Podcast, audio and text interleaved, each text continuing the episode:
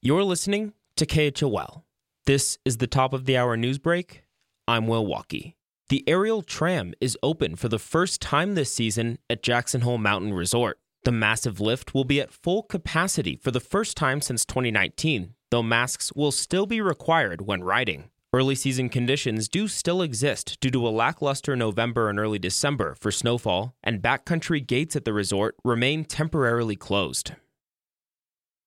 An avalanche in eastern Idaho killed two boys Friday. These are the second and third fatalities this month after last year's avalanche season was the deadliest since 1950. One of the boys was skiing and the other snowmobiling when the slide triggered, and the cause of the avalanche that buried them is still being investigated. Forecasters across the Mountain West have been warning in recent weeks that snowpack conditions are dangerous. Mark Staples of the Utah Avalanche Center gave an update for his state Friday. We've had recent snowfall. We've had avalanches. We have collapsing, cracking. Almost all the red flags are present. Mother Nature and the snowpack are telling us that things are unstable. A dry early season, coupled with more recent major storms, have made for weak layers of snow and elevated risk levels across the West. Earlier this month, an avalanche trapped five people and killed one in Washington state.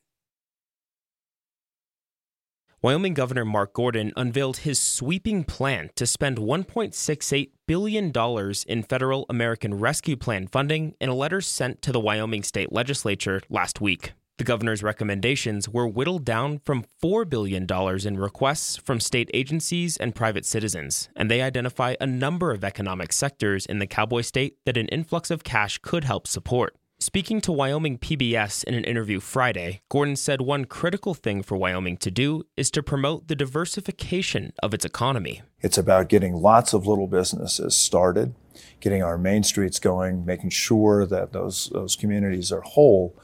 And that way, in the natural business cycle, if we have one business fail that has six or seven employees, that's a lot different than having something we've put a tremendous amount of money in and it's you know, brought in 200 jobs and that disappears. Other investments will go towards the state's economic sector, housing programs, cultural trust funds, infrastructure, and more. The Wyoming legislature will begin the long process of debating the exact numbers, allocations, and goals of these federal funds during their budget session early next year. The public can still submit comments about what they would like to see the state invest in at drivethrivewyo.gov.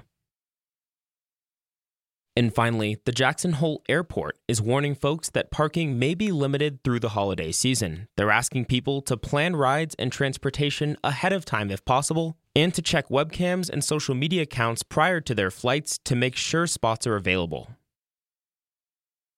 For more in depth reporting from KHOL, be sure to check out our weekly podcast, Jackson Unpacked, available now on Apple, Spotify, or wherever you listen. Will Walkey, KHOL News.